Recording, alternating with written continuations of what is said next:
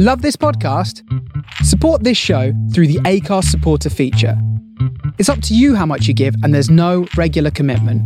Just hit the link in the show description to support now. Hey, we're George and James, and today we're getting pretentious with Foals. Everything not saved will be lost. Part 1 and Part 2.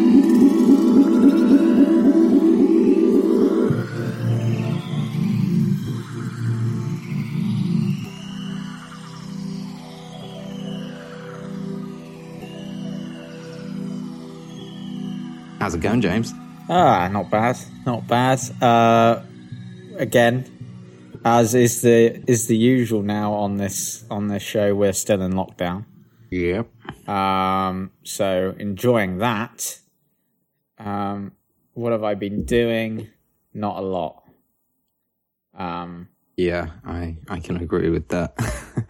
I haven't done much. Ha- has anything? Have you been listening to anything good recently? Well, I mean, the big news, the big thing that came out on Friday as we're recording this was the new 1975 album, which we will do a proper discussion on. But initial thoughts, Um, it's long.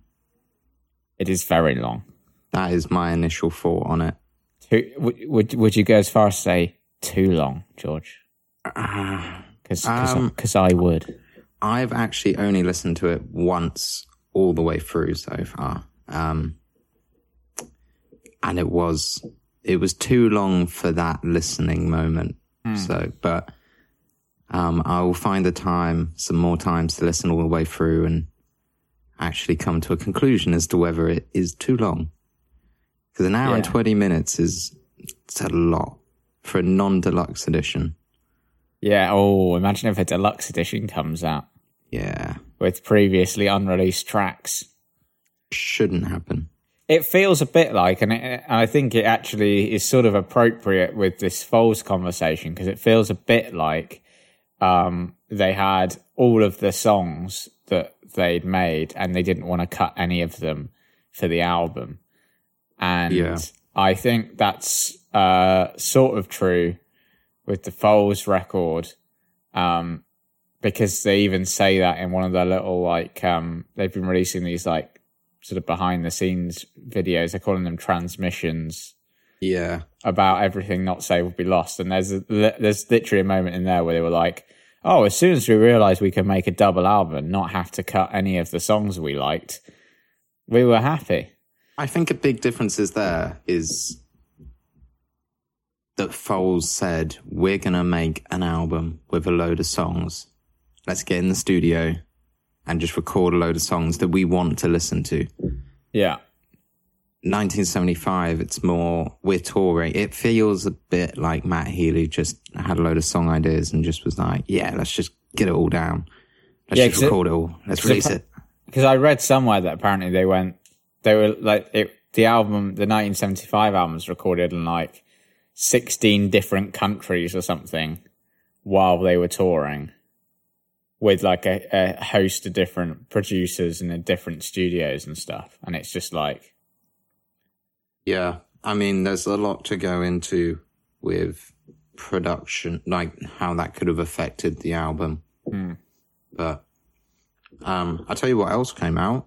Disclosure announced that they're releasing a new album. ah, interesting. Um, their new single, Energy, I quite enjoyed. Idles, Idles released a new song. Yeah, know I quite like it. Mr. Mr. Motivator. It's it's put me in a funny place with Idles. Um, Oh, I don't would- know. I don't know if they've kind of run their course at this point. oh, interesting. Um, why, why do you think that? Well, it's it's just more of the same, and not in a oh yeah bangers. It's just like okay, cool. It's just another it's another happy-go-lucky punk idol song that just doesn't. I mean, I've only listened to it a couple of times, but it doesn't feel very uh, deep or meaningful. No, I mean, like, I think the reason I liked it is because I found the lyrics funny. So, um, that in itself says it's probably not a, a very deep song because the lyrics are just quite funny and just like silly. Um, I don't know. I mean- for some odd reason, I was hoping they were going to get a bit because they had tracks like June on their last album. yeah. I was kind of hoping there was a little hints of that that they were going to get a little bit dark, but I'm not. I'm not getting that vibe here. I mean, I, I can't say I've ever really got on board the Idles Bandwagon. Yeah. Um, yeah, I mean, it wouldn't surprise me if they were sort of a, if their first album ends up being, you know, the album, and I don't know. For me, the second album's better. Like Uh, as oh. an album. I see. This is how much I don't know about Idles. I thought the last album was the first album.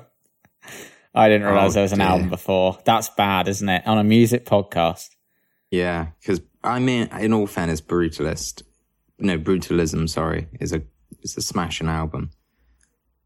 And then Joy is an act of resistance, which they released a year later, and now it's two years, which is still quite quick these days to get start working on another album. But Yeah. I just expected a little bit more. I don't know.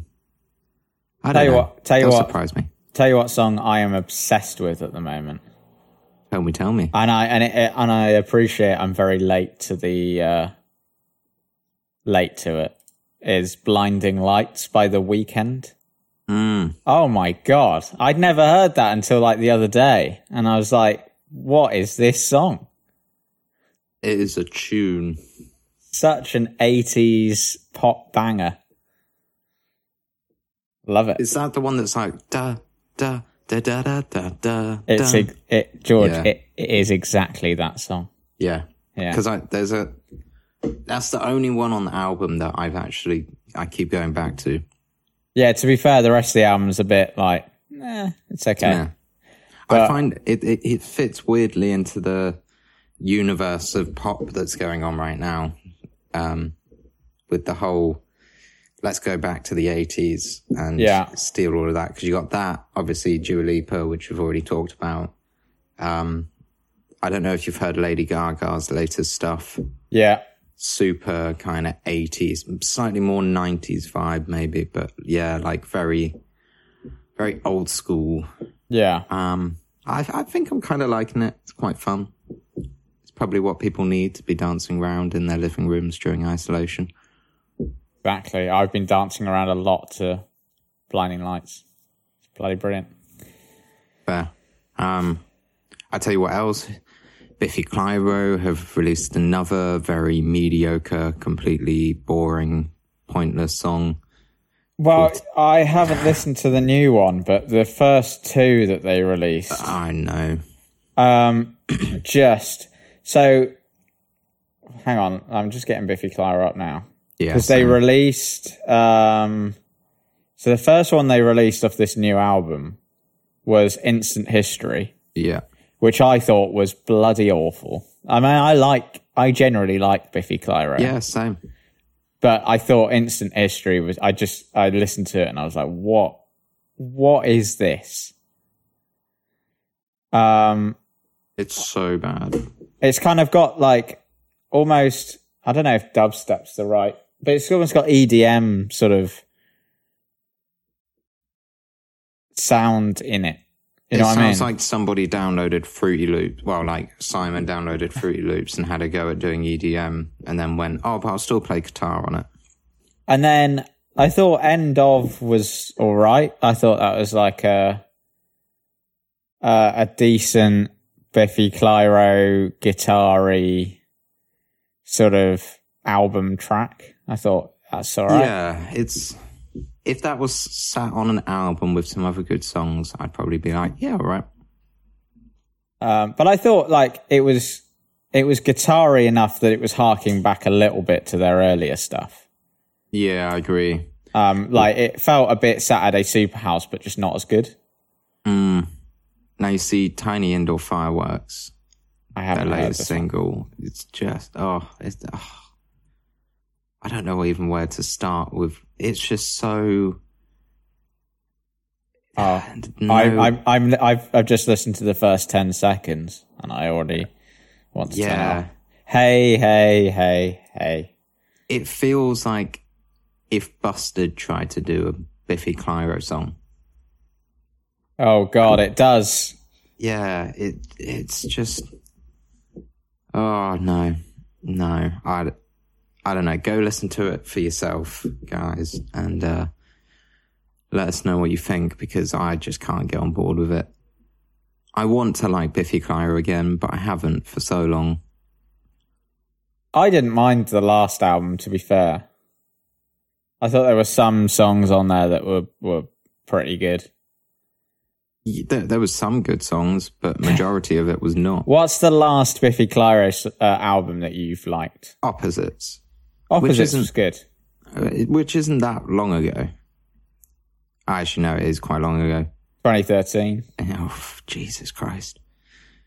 Oh, that's all. I, actually, yesterday I went on a bit of a 2012 binge. Um, because I had, I think it was a artist called Feed Me came up Right. on my Spotify, who I haven't listened to since 2012. Went on a binge of listening to 2012 EDM, like all of your Knife Party, Yeah. Mord Mord Fustang, Porter Robinson, but only from 2012. Right. Such a good but bad year for EDM music. It's that kind of whole deadmau5 Nero Yeah. era where dubstep was getting getting popular. So, today's episode, Yeah, we're talking about foals. Everything Not Saved Will Be Lost, parts one and two, the big double album. Well, is it a double album? Or is it two albums? In is it two albums? You know, or is it an album in two parts? You know, you know what I mean? It's kind of difficult because it's not really a double album because they weren't released together. Yeah. But you got the classic surf part one and then into the surf, Yeah, which that there you go. Tied Yeah, it in. double That's all you need. yeah. I mean, is this the first time this has happened? Is this new? I haven't actually really looked, for example. I mean, the only thing I can think of is Marshall Mathers LP one and two off the top of mm. my head.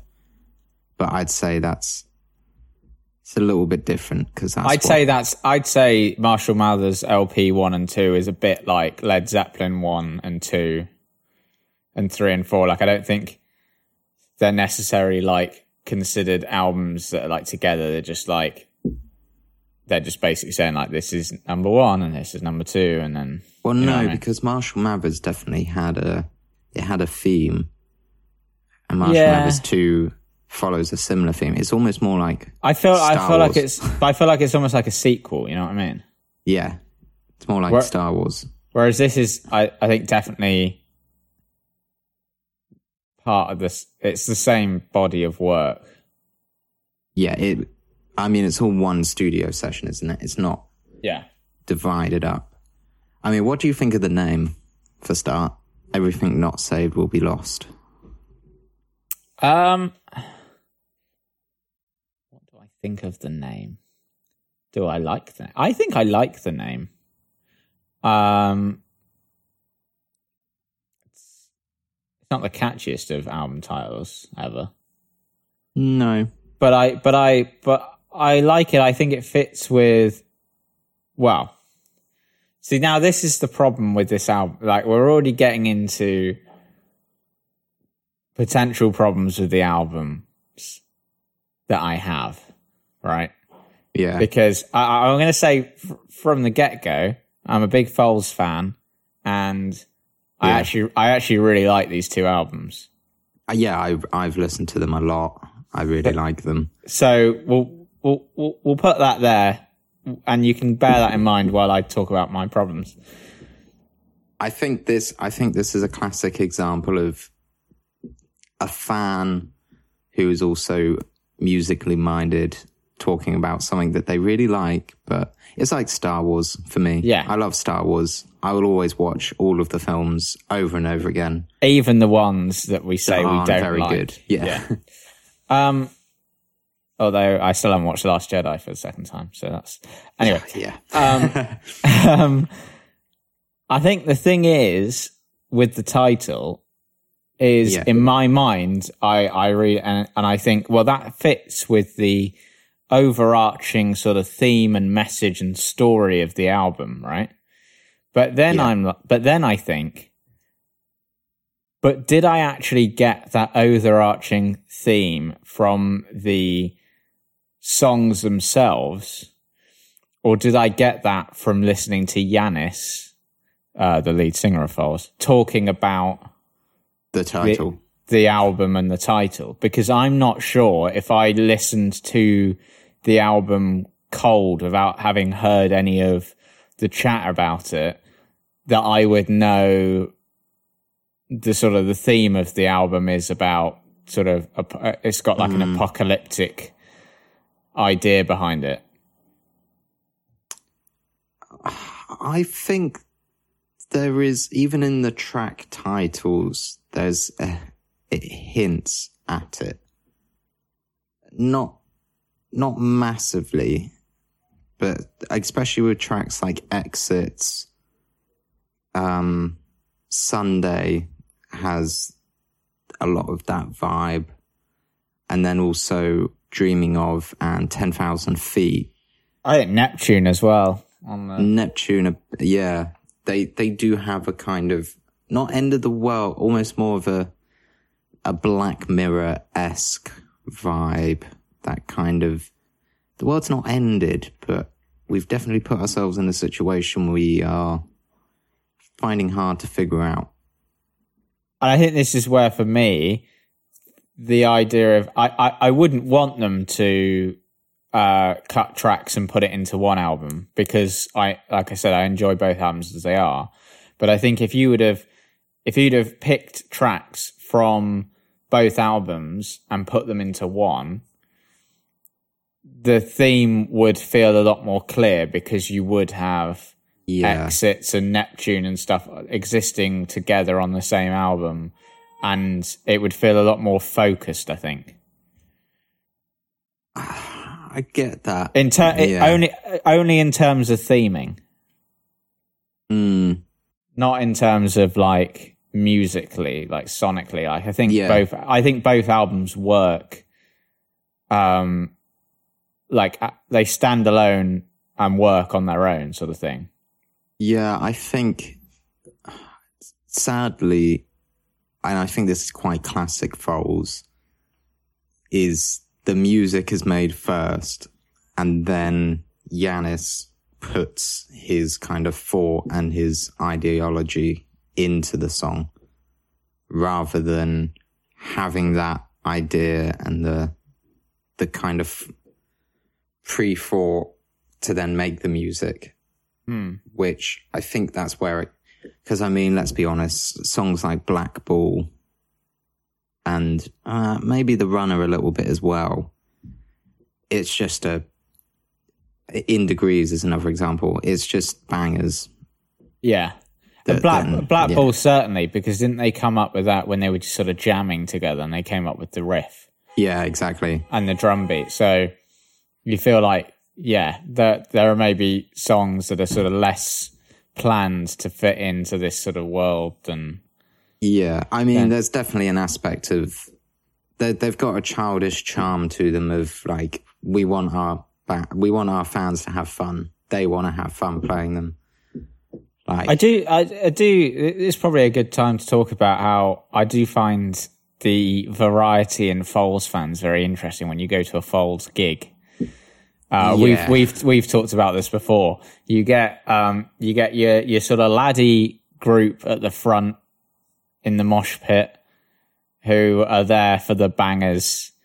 They're there for you know being But able can- to chant the riffs. But you can guarantee that when they've had a breakup, they listen to Spanish uh, Spanish Sahara and have a little cry. Yeah, probably. um, We've all been there. Yeah. Um, so you have those guys that are there for the bangers. Yeah. Uh, you've got sort of the uh, slightly older, um, probably like my dad's age crowd who have heard Foals on Six Music and and think they're great. Yeah. Um, and then you've got the like the sli- slightly arty, pretentious crowd who appreciate the bangers, but also, you know, they're there for the art as well, and they think Foals are like kind of arty and musical, yeah. and that's us. And you've got like an interesting sort of mix of people at a Foals gig. Yeah, I, I think that's something that's really nice about Foals, and also their slow ascent to like success. Yeah, It's been very gradual and very.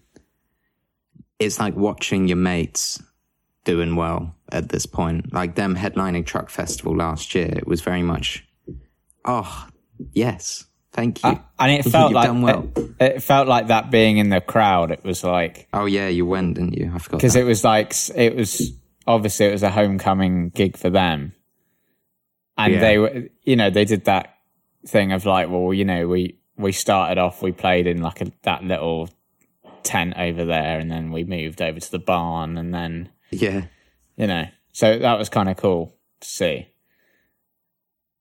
Um but i think bearing in mind their different audiences they do very well on an album of like sort of including everyone yeah, from those groups into the album because you have got like you've got Uh, especially on like part two you've got black bull which is like a three minute banger but then you've got a track like neptune which is 10 minutes long yeah. which i would argue still a banger but it's 10 minutes long and it's so it's a ten banger.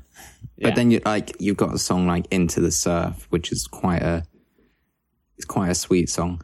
I hmm. think that is something that is different about these albums compared to anything else they've done. And it's something that I think has allowed Foals to go such long periods of time without releasing is that usually their albums have all of what you've said already. They've got the kind of more slow songs, the bangers, the more intricate stuff. Whereas for me, part one feels slightly slower yeah as an album yeah and more intricate, bit more thought out. It feels like what you would hear at the start of, like, if you played the first album, start of a set, and then go off, come back on, the second album is just giving it all you got. Like throwing your guitars against the wall. and they even sort of did that when um, we saw them in Kingston playing the first album, so the part one. Yeah. So they played it all the way through, and then they went off and they came back on and they did Black Bull. So they like sort of previewed Black Bull, Yeah. and then they did like Inhaler and stuff. So it was like sort of this, like exactly as you just said. Like mm. they came on the encore and did the throw your guitars around. Yannis Yeah. jumps off the balcony sort of thing. Yeah. Classic Yannis. Yeah. part one is definitely is the it's the sophisticated side of the album for me i keep wanting to call it one album but it, it's a it's a weird idea do you think it will catch on with anyone else or do you think know. it's a bit of a one-off I'd see. Well, this is what I was. It's like I don't know if it will catch on with anyone else, but I could see Foals doing it again. I could. I could almost see them their next album doing the same sort of thing, and it becoming Foals's th- like way of releasing records. I don't know if they will because it, it seems like a lot of work, but um, I think the amount of money they've probably made off this, it would be tempting. I reckon the label are potentially being like, we could probably do you doing that again because that was pretty good. Well, because if you think about it, not just in terms of like the albums themselves, but you've got you, you they release the album, then they have the tour, and then they release the second album, and then they do the other tour. I mean, granted, this tour's been interrupted because of everything Yeah. that's going on at the moment, but they are still doing it next year. Um, so there's definitely like it keep and it, it also like keeps Foals relevant for like you know a good three four years while these are happening because I mean, I tell you, I tell you what would be quite interesting actually, which just come to my mind because obviously they're now all they're not touring. All of their gear is probably it was probably already packed to tour, so they've probably got minimal gear. Um, it would be interesting to see if they release an almost an album reflecting on this time and calling it something like "Everything Not Saved Has Been Lost" or something oh yeah and like an album that was made during the touring period of Everything Not Saved. that would be interesting Yeah, because obviously they're they're going to be doing something right now. I would like to hear a really stripped back Foals record. I don't know if anyone else actually wants that, but I I think that would be interesting. And I'm hmm. not I'm not talking like stripped back in terms of like I want them all to be playing acoustic guitars, No, but like that. but like I don't know something really with a lot of space to it, and Mm. that would be quite interesting. Yeah, that's not an area that they've really ventured into. Like, however much I do like these two albums, they're still there's still a Warner Brothers esque sound to it. It feels quite as big as we can be. What do you mean if for anyone listening that won't be able to follow that? What do you mean by like a Warner Brothers esque sound? Just like a small band working in their garage suddenly gets given a big old budget from Warner Brothers or whatever label they're now signed to, and just decide to get every instrument, every producer that they can get their hands on, and just make, in all fairness, a really good sounding record. But it's it loses something a little bit, I think, sometimes. Do, do you think they, they sort of throw everything they can at, at, so, at songs sometimes? A little bit. Um, I felt it a little bit in degrees. In in degrees is it. There's points where it just feels a little bit cluttered. There's a lot going on in that song. If you really like break it down, there's a lot.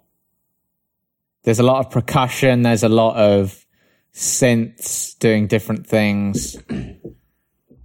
I mean, I think I think they've definitely got better at that style compared to Holy Fire and What Went Down.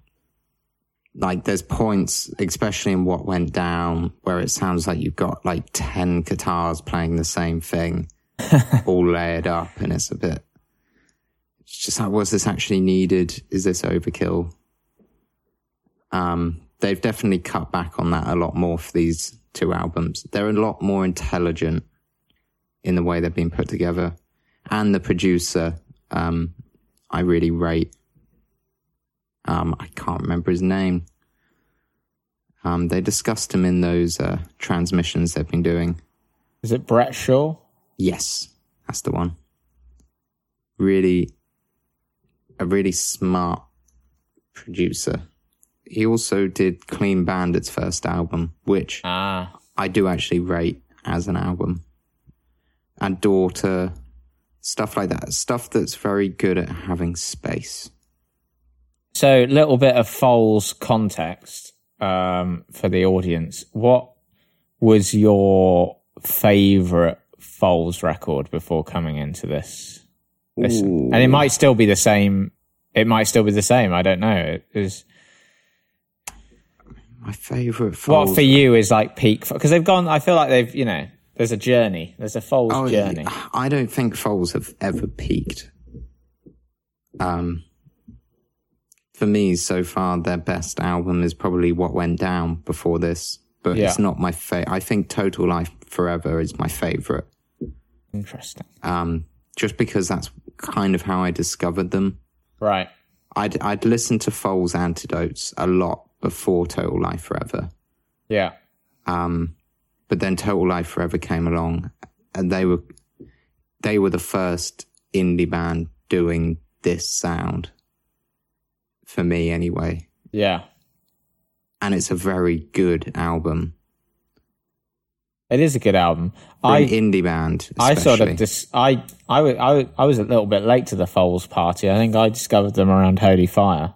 Yeah, which I think is very common Um, because my that was my number, wasn't it? Which was the yeah, which I just, which I just, oh, now, like yeah every time I, I think it's, it's one of those things. It's just, it's, it's, uh, it's just been completely overplayed, hasn't it? Um, Yeah, I, I think also their marketing, Total Life Forever was done very well, but I don't think was necessarily very Foals to a certain extent. Um, what went down, Holy Fire and What Went Down is pretty much just been the same. They, they might as well be a, a part one and part two album as well, to be honest. They're very much the same album in Yeah. my eyes. Um, which quite- which which makes you wonder what the next even if they're not part one and part two right? What the next two Foals albums are going to be like. Yeah, in terms of like what phase will they be in? Like where will they go next? What's the direction? Well, you see, what I find interesting, obviously, you don't. I don't count Foals' first record as the the Foals discography for me, anyway. well i think part of that is down to like the the look of it as well like in terms of like the artwork Yeah, because everything else is so uniform with the same font and um and obviously like the first record they just probably weren't even thinking about that sort of stuff um but you see, for me, the first, not the first three. In my mind, they are the first three. But Total Life Forever, Holy Yeah. Fire, What Went Down. That's a trilogy. yeah that, that's the original trilogy and then yeah Yeah. Yeah. And it's quite fitting now. They've released these two part one, part two. They've changed it up a bit. You don't have the little lines, the big Foals logo in the corner. yeah It's much more subtle. It's more it's more fitting to probably how they are as people now. They've aged. they've grown up like and i think you can see that as the record's going on it it it, it feels like a you're watching a band grow up a bit and they're sort of maturing a little bit and mm. with these two albums like you were saying there's less of the let's i mean there's still occasions where they're doing it but there's less of the sort of like let's layer 10 guitars over each other doing the exactly the same thing to make Yeah. a, a huge loud sound and it's a bit more considered i mean if you listen to a track like syrups or mm. Cath- or Cafe de Athens on part one yeah. they're both quite um they're not necessarily what you would expect they're still very foals but they're, they're not necessarily what you would ex- you wouldn't ha- have heard that on uh, holy fire or what went Well, it's, down it's a bit like I remember hearing a knife in the ocean when that first came out of what went down. yeah and thinking this is good, but it could be better. It you I you definitely got that vibe of it being this big epic closing thing. That was the aim. yeah Almost a bit like a heavier Spanish Sahara. and that song live is is, like amazing It is really good, but it didn't feel quite right. It didn't feel like they'd quite peaked right uh, because it's a seven minute long track, which was the Yeah. longest track they'd ever done. And I, it does get a little bit drawn out towards the end. yeah it feels like um sunday or neptune are sort of them doing that again but But with Neptune, with much more understanding of, of exactly, how to do it they've suddenly kind of Neptune is the kind of realization of like, shit, we can actually do a ten minute kind of prog math rock tune that's indie at the same time. Because also, did you did you like me when when you saw the track listing when the when the album came out and you saw there was a ten minute song at the end? Did a little part of you just be like, "Oh dear"? Oh God, here we go. I, and I love like a 10 minute uh, song. We know like I'm a big War on Drugs fan who go on and on and on. But um yeah, there was a little part of me of like, oh, Foals doing a 10 minute song. That feels uh, a little bit, a little bit dangerous. Yeah, it. That's how I felt. But I mean, funnily enough, Total Life Forever. A, mm, a lot of the songs are over five minutes. Yeah. Blue true. Blood, uh, Black Gold is six and a half minutes. Spanish Sahara is nearly seven minutes. Afterglow is six minutes, and then Two Trees is just over five minutes. So they are quite good at it already. Yeah, I mean they've always been a band that that is quite good at mastering the the build as well, like the slow build. Like even something like Late Night off Holy Fire has kind of got that slow build, and then it becomes more and more epic towards the end. Yeah, true. Um, I tell you what, I, I I don't like that much. Is I'm done with the world and it's done with me. No. It it falls a little bit flat. I I get why after since watching the latest transmission about the keys player, Yeah. um, I get it a bit more, but it does fall a little bit flat. I don't know. Do you feel the same? Uh, yeah. I mean, for me, that album ends with Sunday. Really. You know what I mean? Yeah. Sunday's the track before, and it feels like that's the closer. Um, and actually, it felt a bit weird when I saw them play it live. What I'm done with the world. That felt a little bit weird um, when they were doing like all the album from from start to finish. Oh, Yeah, yeah, yeah.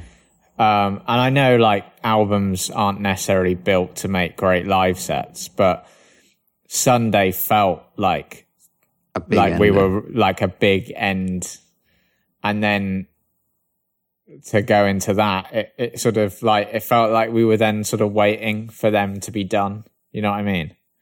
Mm, Um, I think if if that song had done more to um, bridge the gap between the two albums, to be honest, what I think could have been really cool is putting red. Is it Red Desert? Yeah, putting Red Desert right at the end of part one, yes, so that it, it feels in. like it's about to go somewhere, and then as soon as it stops, just oh, would leave you wanting it would, more. it would also be so satisfying because I, I, one thing I haven't done yet, and I still need to do, is, and I know they did it around the time the second album came out. They did like a listening party on YouTube, didn't they? With like the two albums back to back. And I still haven't listened to them back to back yet, which I still need to do. But it's worth doing. I, it would it would be very satisfying if Red Desert was at the end of part one and then it, it flowed straight into part two. Yeah, I mean, it works anyway Yeah. when you're listening to them straight all the way through, Yeah. um, because obviously it's there. yeah. Um, but I'm done with the world. Just, just doesn't sit for me in the whole, the whole part one, part two. It's the most, it's the one that sticks out most to me. Uh, so as someone who's listened to both albums together, what what was that like? Because you said it, it it's something that needs to be done. So what what did you get from listening to them back to back in one sort of sitting? Just like being a really good Foals gig. to be honest. And it doesn't feel as long as the latest 1975 album, Well, yeah. which is funny because it's actually about an hour and 40 minutes to listen to part one and part two. I mean, I think that says a lot about um, about the album and, and that, you don't feel like there's a lot of I said the album as then as if they're if as if it's all one album, but um, it sort of is. Um, but th- there's not a lot of like dead wood that you would get rid of, apart from maybe that song that Yeah. you just mentioned. There's actually not that, and I think the problem we have we, we've been initially having with the 1975 record is that this feels like stuff that you would cut. Um, Yeah. and that makes something feel longer. I think what's good about this, the process they had to making this, is that they thought they would have to cut. And they purposely were like, let's not make songs that we would cut. Like, we need to make good songs. We don't want to waste anything. So they actually ended up not cutting anything and having things that shouldn't be cut anyway. Yeah, They kind of knew all along that they wanted to make one album and then just thought, okay, fuck it. Like, we've just made a load of good songs. I, like, they knew what they were doing. It Yeah. was, it seemed very thought out.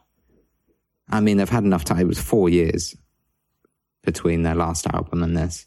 Shall we talk about the music videos for this? I knew that's what you were going to ask me. all right. So first of all, exits. Incredible music, uh, the incredible music video.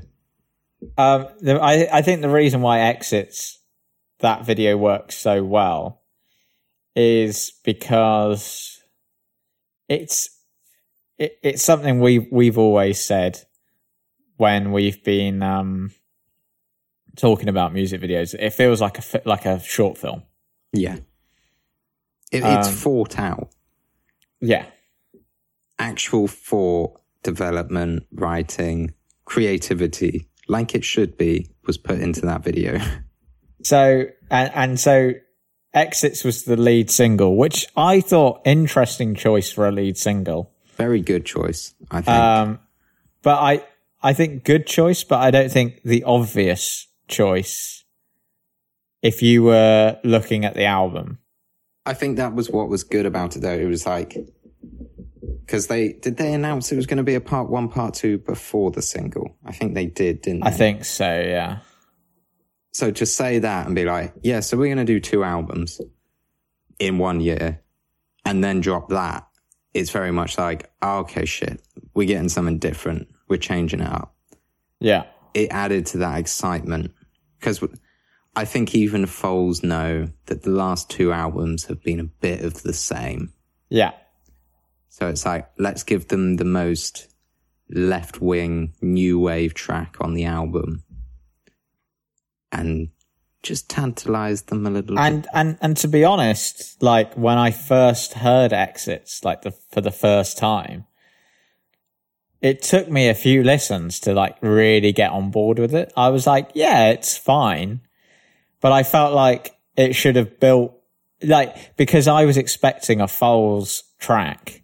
Yeah. I thought the ending, you know, the ending where it kind of just goes into it's it's on a grooves towards the end. yeah. Um, I was expecting like, oh, it's going to build up to something, it's going to sort of explode, and it doesn't, which is kind of good because it's different. And and now hearing it in the context of the album, it's like that totally makes so sense. works. Um, and I'm glad it doesn't just do a typical Foals build at the end. Yeah, it could have quite easily have gone into a Providence sort of Yeah. massive.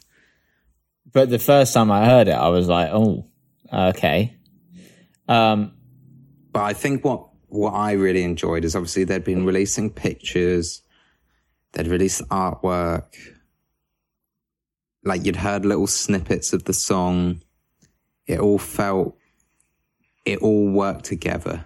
Yeah. It had that slight, there was a graininess, there was a kind of, a slight, um, sci, like, what you call it? Steampunk sci-fi vibe. yeah. There was it. definitely sort of, yeah, very filmic sort of. Um, how somebody in the 80s would have seen now.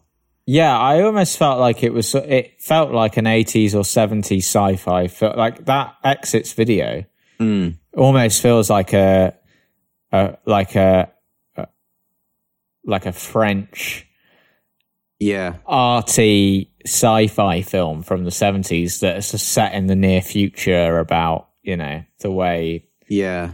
corporations are going to take over or whatever. And it really worked for me with the artwork. This very Yeah. kind of luscious, The artwork's interesting. skewed.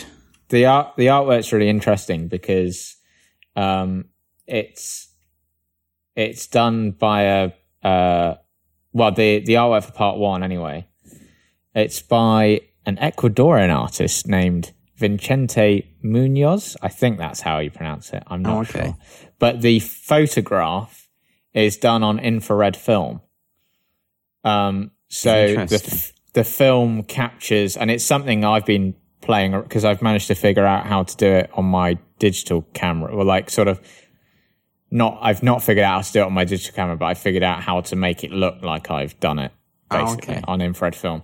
And basically the infrared film captures the infrared light rather than the visible light. So that's what how you get these plants that look really bright red because it's not ah. capturing the green off the plants it's capturing like the infrared light that's coming from the plants. So those plants are probably green but they look they look re- like bright red as a result. So i've been going to like richmond park and taking photos and playing with that technique. So i've managed to make like richmond park look like shockingly bright red and it's a really cool effect. So why? I mean, do you know much about the science behind it? Like, i'm why not is it that the building's kind of blue? because um, it's sort of I don't I, I'm not an expert, but Yeah. just from how I've how you managed to sort of reverse engineer it within like a Photoshop program, if you were going to try and emulate it like I've been doing, is that the um, it leaves some sort of at least because it's obviously it has to capture some available light um for for there to be any photograph at all Yeah. and it the infra for so I, I don't know the the exact science but the infrared means that some colors are more affected than others and it changes how your usual like color palette would be so that it's generally like greens and stuff like that are more affected and and turn red. So that's why it's really interesting when you do it with like plant life because it's suddenly and there's different types of infrared film that you can get that like can make it really white and it almost turns it into looking like it's sort of like a snowy landscape. Um and but it but it's interesting because because he's doing it in these pictures they're part of like a ongoing series that he's got going on about nature in an urban environment and he's using the infrared film to make the nature really pop so that like it's really ob- like visually obvious. Um which sort of fits in with the theme of the album Yeah. about being sort of around climate change and the environment and all that kind of stuff. Um that sort of fits quite nicely with it Yeah. I like that. I mean, I'm now just looking at a few quick infrared photography pictures. Um, it's a really interesting effect and um, yeah. i think Basically, all of this fits. Like, it fits with the album. Yeah. And you can get like different ones. Like you're probably you're probably looking now, and you can see that there's ones which is like it makes everything like sort of Look bright white. white, and Yeah. or like almost pinkish and um yeah, it's an interesting. So It's, some, it's, some, it's, it's something that I've been playing around with uh, when I, but I didn't realize for for ages. So I sort of saw this thing about infrared photography and started playing around with the technique. Hmm. and then I sort of started taking pictures. Um, I do want to get some actual infrared film at some point. That'd be really cool. But um, uh, started taking pictures of trees and stuff and, and making them bright red. And then it only like struck me later that I was like, oh, Oh, wait, that's- is that the, how the Foals album's done? And then looked into it and obviously was. now you But it- see. but- it's it's almost interesting that sort of infrared photography thing on the on the Everything Not Saved album. It almost makes it feel like, um, and especially with the the sort of all the information in the album being down the left side, it almost feels like the the photograph's been taken in somewhere like Japan or something, where you assume Yeah. those those plants uh, like have that coloring, and that that having the lettering down the side is a very sort of Japanese Asian trend on their like artworks on records and stuff. Mm. Um, but yeah, it only struck. But anyway, that that's a side note about the uh, Now you see, about the artwork. you've got that. That's awesome. That's a new layer that I didn't know about to the artwork that I already I already thought was very good. You've had the Exits music video, very good, all in keeping with the aesthetic that they're putting across. Yeah, And then they released the music video for On the Luna. um, Do you yeah. want to explain So- your reaction to that? So on the Luna, so as George said, we get this very well thought out, very artistic video in Exits. Uh, and and a song that is a little bit different and a little bit it's still very much Foals, but it's it's like oh they're sort of taking this a little bit more thoughtful direction, kind of a bit bit dark. There's dark, you know, there's a darkness to it. Um, on the Luna comes out, and it's basically the album's My Number. Um, it's a very similar track, and it's accompanied by a video that is literally just old bits of tour footage that they've stitched together. Um, and the disappointment that me and George felt I felt cheated, time. James. I felt very cheated. like, I, it is so difficult because I obviously still love the project, still love Exits as a music video, but don't promise some sort of world building. And then, and like the director of, I mean, I don't know how expensive it must have been to do Exits, but Oh, it's just not good. It does feel like that though. It feels like they ran out of money after Yeah. exits. They blew all the budget on exits and then went, well, we've got to do a music video now. Uh, just, uh, we got all that tour footage from last year, just stitched together. It'll be fine. Yeah, and then, I mean, actually, should have got their YouTube channel up before to actually figure out the order of things. Just what do you think about On the Luna as well? I think it's one of the weakest songs. I don't. I it, it's probably my least, other than the last track, it's my least favorite song on the album. For me, Yeah. it it it's just another classic. What do you call it? Just like like you said, my number. It's a Yeah.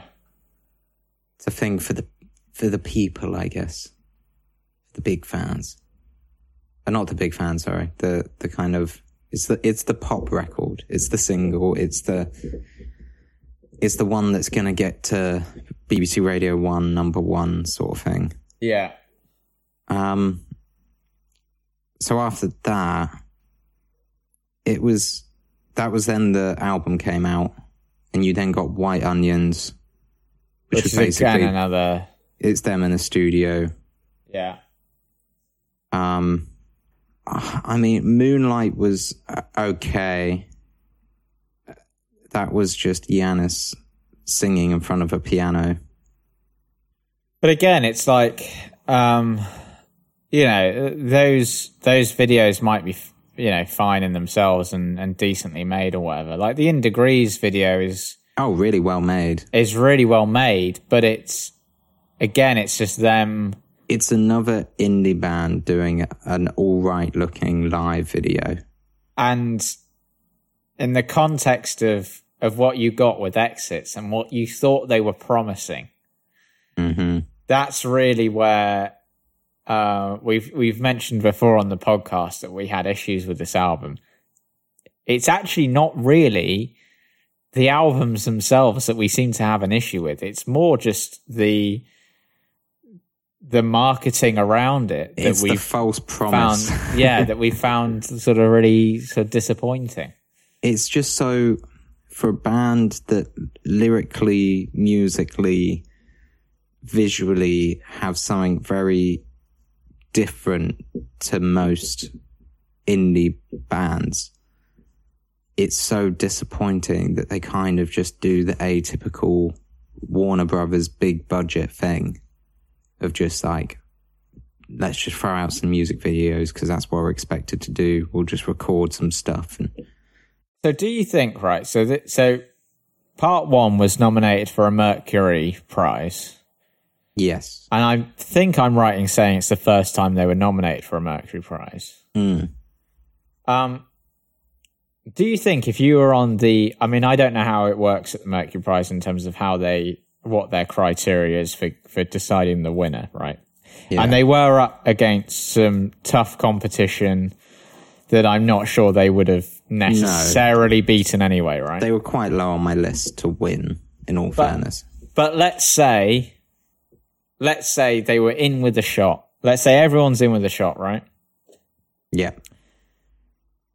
Do you think if you were on the judging panel for this record and you looked at their record, and I don't know if the Mercury Prize take this into account, but you also looked at the all the stuff that goes with the record, all the music videos, all the marketing around it.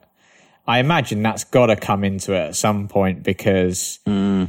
that that does you know that is part of the album. That's part of how we perceive the album. That's part of how we listen to the album.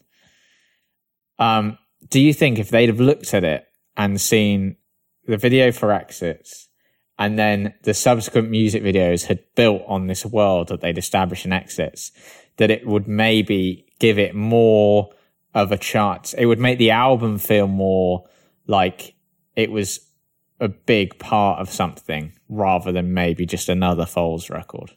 I think that this is a reason why uh, music awards such as the Brits have your kind of best final, your best, your best deluxe edition, your best music video. Because for me, out of all of the artists nominated last year, I do think Foals had the best marketing plan, the best, like, in relation to how good the album was, to how good the music qu- video quality was, with then the deluxe edition vinyl, all of their Deluxe social edition media vinyl presence. was beautiful, by the way.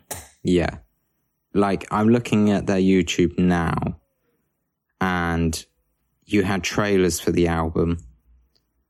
You then had a music video for Exits on the Luna. They did vinyl unboxings. They had White Onions, Moonlight, Cafe de Athens, In Degrees, Sunday. They did behind behind the scenes video for In Degrees and stuff. They then did remixes of every single song off the album. They then released a Black Bull video, the Runner video. We're going to talk mean- about the runner video in a minute. I mean, obviously, this is now getting into the second album, but Yeah. even then, after that, you throw in that they've done the Rip Up the Road documentary that's on Amazon. They've also done an in, uh, a music video for Neptune, which is a ten minute long song. Um, we'll talk about that anyway, but they've got done more remixes. They're then doing the transmissions, which are Yeah. like the little I it's so much like the album the first album's already a year old Yeah. and they're still marketing it really well like they win a prize in my books for marketing Even with the missteps of the music videos that we've already talked about.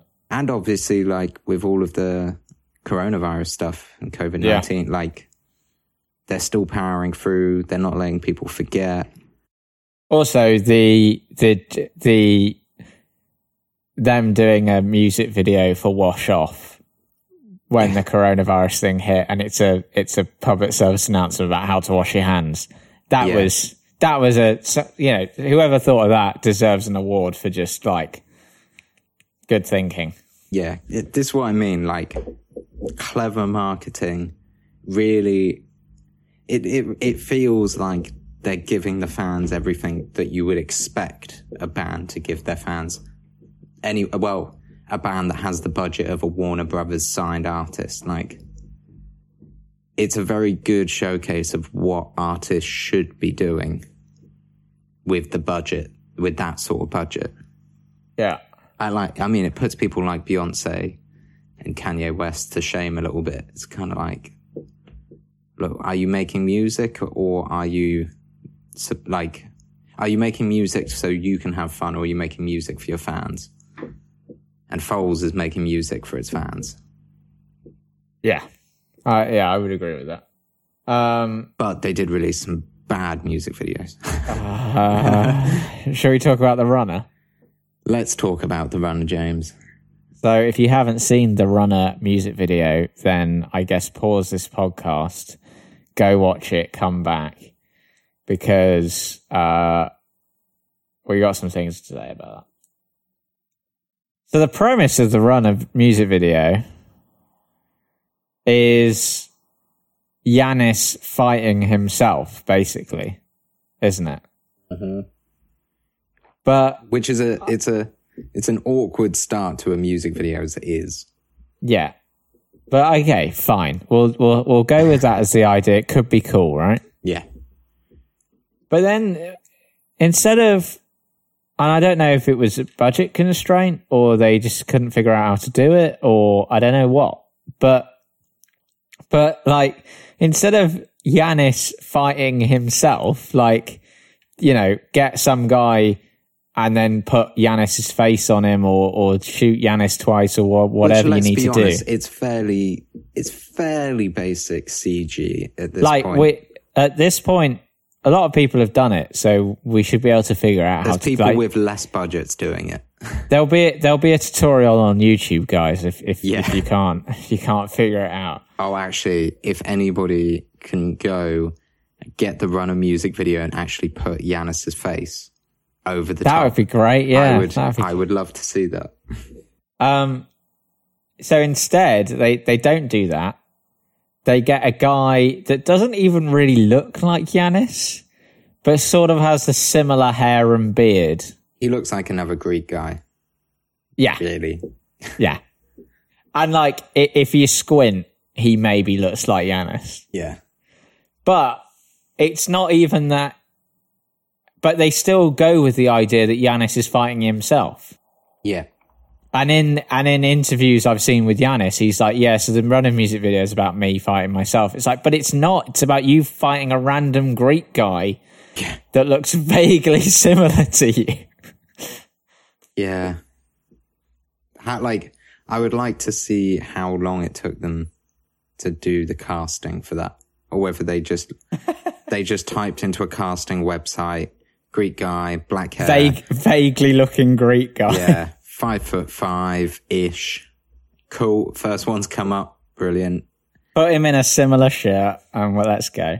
yeah, and the editing, like editing for exits, incredible, so good.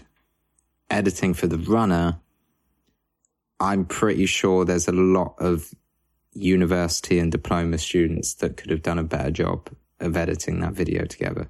There's some dodgy cuts in the. But there is also some really good cuts.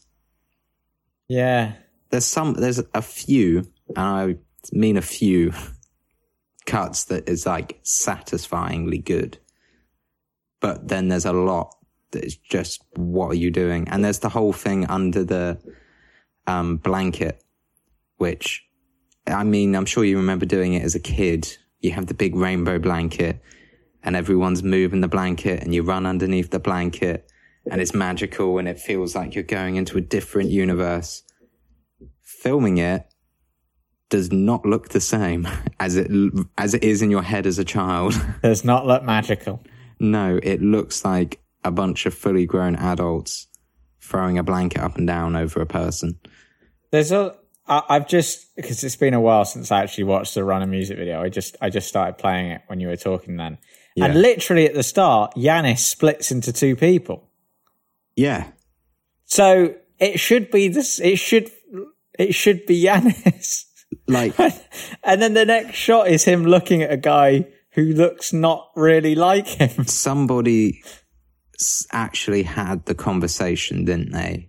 Where they got the music video to that point and were probably thinking, all right, we need to, we need to change his face. And they're like, we've already spent X amount of time on this video. We've only got like 200 quid left. How do we do this? And like, well, do you think he looks close enough? Yeah. See, now, now someone here on, on, on in the YouTube comments oh, okay. Has tried to explain why they look different. Oh, is it just some sort of one's good, one's bad? He's saying that he's running away from a version of himself that he himself doesn't recognize. But it doesn't, that's, it, I'm sorry, that's doesn't, hmm. doesn't, that doesn't hold up for me, even if that's true. That's that's called a weak creative decision covered up by a weak excuse. But most people don't like in the. I mean, I know we can't take YouTube comments as, uh, Scripture. yeah, but like people just think it's great, and I, I, I wonder if we're the only ones that see that it's It's a bit weird. it's not. I mean, for a Foals, I think it's difficult because for a Foals music video, it is actually quite good. Like they are, you got to remember they're an indie band. Like, I like the idea, But you look some of at, the like- shots are nice. but you look at something like Spanish Sahara's music video or Cassius, I think it is, where it's just them in a park. I know early days, but yeah, but there's music videos stuff don't like- have big budgets.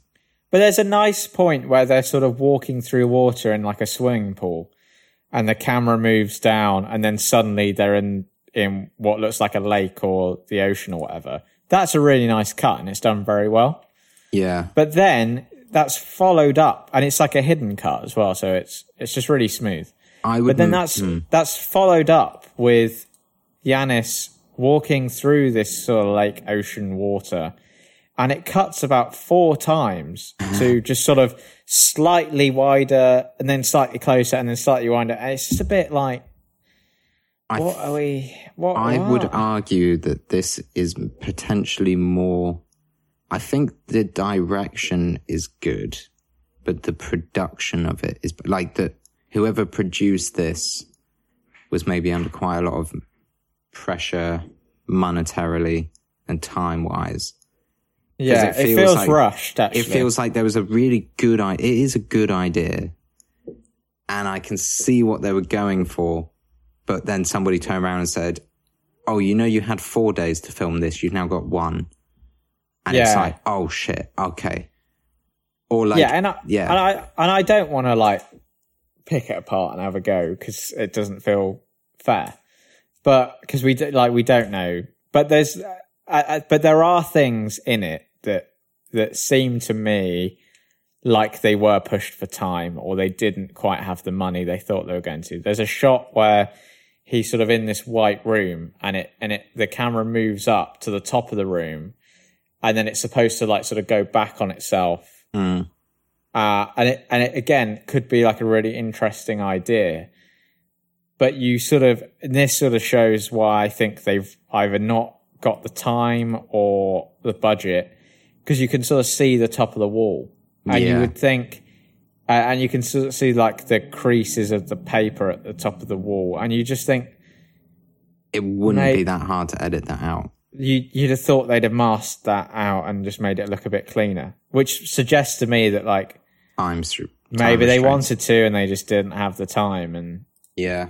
and if that's the case then that that is a shame I don't actually really know, and I don't think they've really said much about it, but the time schedule between having the album kind of finished and the release like at what point did they start thinking of all of the videos and all of this? Yeah. Because I do think at the quality of the runner, I would still rather have five of those instead of five live videos. Oh yeah, I'll watch the runner over the video for On the Luna any day. Yeah. Like at least there, you know, it's sort of it, it feels very similar to Neptune as well. That like again, it feels like they've got this great idea, but the Neptune Neptune video sort of just ends up repeating itself. There's a lot of really nice visual ideas in the in the Neptune video. It, it falls a bit short, doesn't it, really? It's Yeah, that that again just feels like maybe they just didn't have the time again, or I don't know. It If if it feels a bit like someone, maybe Yannis or the keyboard player or something. I mean, obviously it's had a much bigger team, but it feels like somebody going out, filming a load of cool shots and being like, oh, this, this aesthetically works for Neptune. Somebody quickly edits not quite enough shots together to make the whole Yeah. video. This, yeah, hold on. What am I trying to go for? It looks like the treatment of what the video was going to be. yeah, It's like, this is what we're aiming for. it feels like they've never quite filled in the gaps. Yeah. Yeah, This is the Um, aesthetics.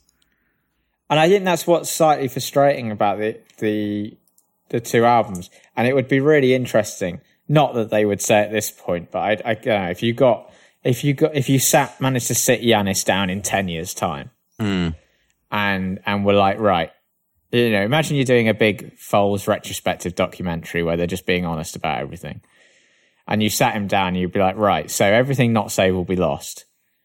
Feels like they had so many great ideas, and then for whatever reason, whether it was they didn't have time, they didn't have the money, there was pressure to get stuff out quickly, or what whatever it was, it just feels like there's a little bit of frustration because it and I think that's why it sounds like me and George are like sort of criticizing this album, even though we actually we really like both both parts and a lot of the like the visual ideas behind it. But it just feels like it had so much potential and that somewhere along the line something's got lost and something and it would be really interesting to speak to them and, and find out what actually happened and why certain things Yeah. feel like that. Yeah, there's definitely points. It feels like points where Yannis is, and I'm sure the band as well has felt a bit. I want to say, is it Koyaanisqatsi? The film Yes. with Philip Yeah, yeah. Glass, Yeah. like that whole kind of simplicity to create like drama, Yeah. but it hasn't had the time put into it. It hasn't, Because we yeah, because we don't we don't know as well like you know like we keep saying they are like a a a big label indie band Yeah, and this is much more than you can usually ask for from a big, like from this sort of project.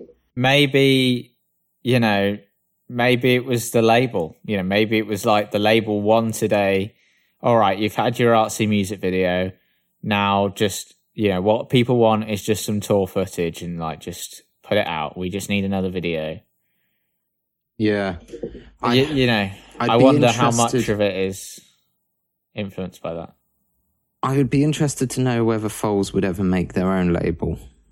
And what would happen if they did Yeah, uh, I I'd like how how much budget did Warner actually give them that they then can spend on music videos and stuff, or would they actually be better off just going solo? Like, what reason do they have to stay with Warner? Like, they've got a big enough fan base now. Because it feels like there are other bands that I don't know that feel slightly less constrained than I feel like Foals do. I mean, look at someone like FKA Twigs, for example. Yeah, she's she's kind of aimed for a very similar thing, obviously in her style, and kind of done a better job at it, really. or, or even you could argue the 1975 just feel Yeah. like they have a little bit more freedom to sort of But you see, they are with their mate's record label. True. They started a record label with their mate called Dirty Hit, which obviously it does have a different publisher. Um, can't remember which publisher. They're the still with like Polydor and I think stuff, it's so- Polydor, yeah. But that will be Yeah. their publisher, not the label. That's not. That's Right. not where the money comes from. That's not where Yeah. all of the rules. But that but that might be like if Foals got got their own label or Yeah, would they actually be able to upgrade to a certain extent? yeah. and I'm sure they've got the contacts now. I think, I think one of the nicest things for me that has come off this project, I'm more excited than ever to go see them live, Yeah. and I'm more excited than ever to hear another new album because Yeah. it's not, it's not perfect. Therefore, I'm not worried about them releasing a bad album. I'm like, they can still get better. I, yeah, I think uh, I think that we, we we said earlier we don't think Foals have ever really peaked, and maybe this is this. You know, I they're think, getting to that point. I think they mature enough as they go on that they always kind of change a little bit so that they don't peak. If you get what I mean? Like, because they're always changing, they don't peak. Yeah. Were you um? So when this because this came this album came out. Well, part one and part two came out in the same year. Yeah. were you like me sort of after part one had come out and i really enjoyed part one were you sort of worried well i I remember at the time like part two coming out i was kind of like until it actually released until it actually like landed on spotify and itunes or like the vinyl arrived like i just didn't i was a bit like i don't really care about another Foals record like being this soon and it wasn't until like I listened to it that I was like, actually, no, I no, I I, I, I I do did. care. I did avoid, other than Black Bull, I don't think I listened to any of the other songs off the new album until it came out. Yeah, um, because I was just like, I get, I get what you mean. Like, I wasn't, I wasn't craving new Foals yet. I was still enjoying the last album. So to that point, do you like? Do you think it will be like another? Because it was four years between Yeah, this and what went down. Do you think it'll be another long period before we get something else? Because like, I don't know. You don't want to fatigue people. it depends what isolation is going to be like. Whether they're going to create during that. Yeah, It also depends whether going on tour because they've been on tour a lot yeah, because they've toured both the albums back to back. Are they gonna? Are they going to be spending a lot of time together, therefore creating ideas, jamming a lot, kind of being like, oh, actually, yeah, let's get straight back in the studio? Or are they going to be fed up of each other and go, no, fuck this, we need like two years out? Like, we've made our money, we've toured, we've done it, let's have a two year break. It, it could Well- go either way. Well, because the uh, bass Walter, the bassist, left just before they started this album. Yeah. Um, and I think he he was. I think I'm, and I'm not quite sure the reasons for him leaving, but I think part of it is he just felt a little bit fatigued and wanted to slow down a bit. Yeah. And you, But is maybe having that, maybe he's the only one that was feeling that, and now not having that is making them ramp up more. It's, Yeah. a, it's a tough one to know. um, any closing thoughts on everything not saved will be lost, part one and two? Um, it's one of the most hopeful things to happen to music last year, and maybe even this year.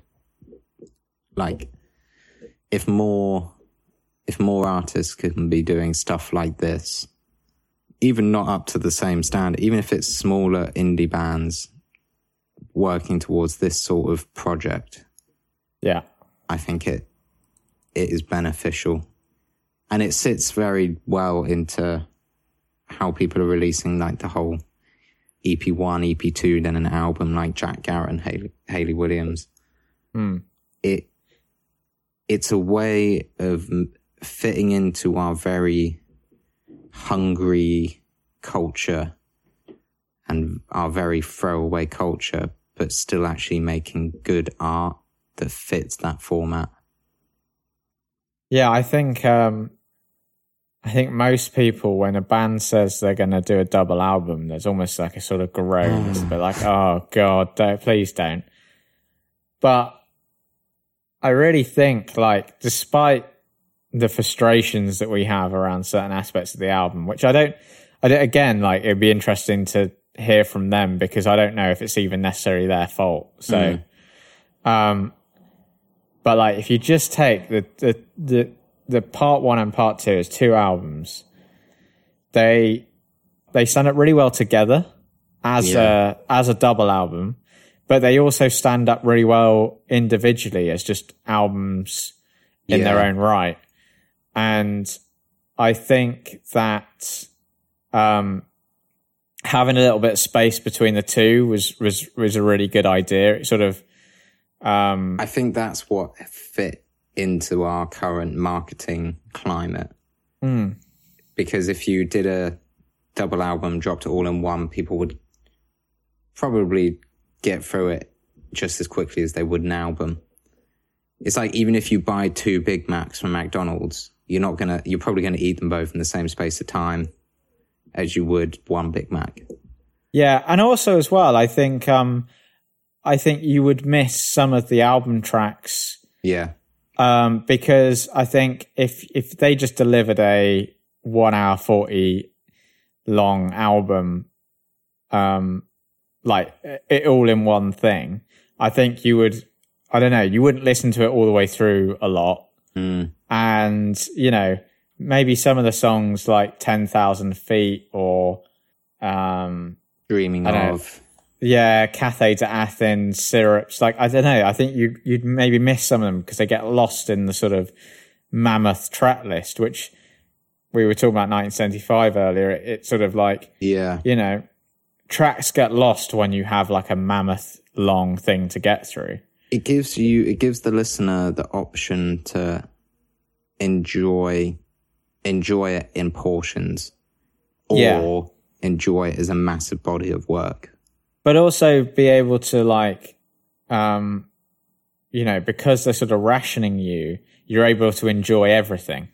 Yeah. And and you're not you're not just like trying to get through stuff to like you know there are songs on on part one that maybe if they were part of a longer album i would have listened to once or twice and not taken the time to really like listen to them and enjoy them. Because i'd have just gone ah well we'll skip that one. Yeah. Um, and so I think like spacing them out was a really good idea, and an idea that I at first thought wasn't going to work. i knew it was risky from the Yeah. get-go but i'm glad Ah. they did it And and like we said earlier, I think it's now really interesting to see what they they're going to do next, and like mm. just like what yeah what what is next to, for Foals.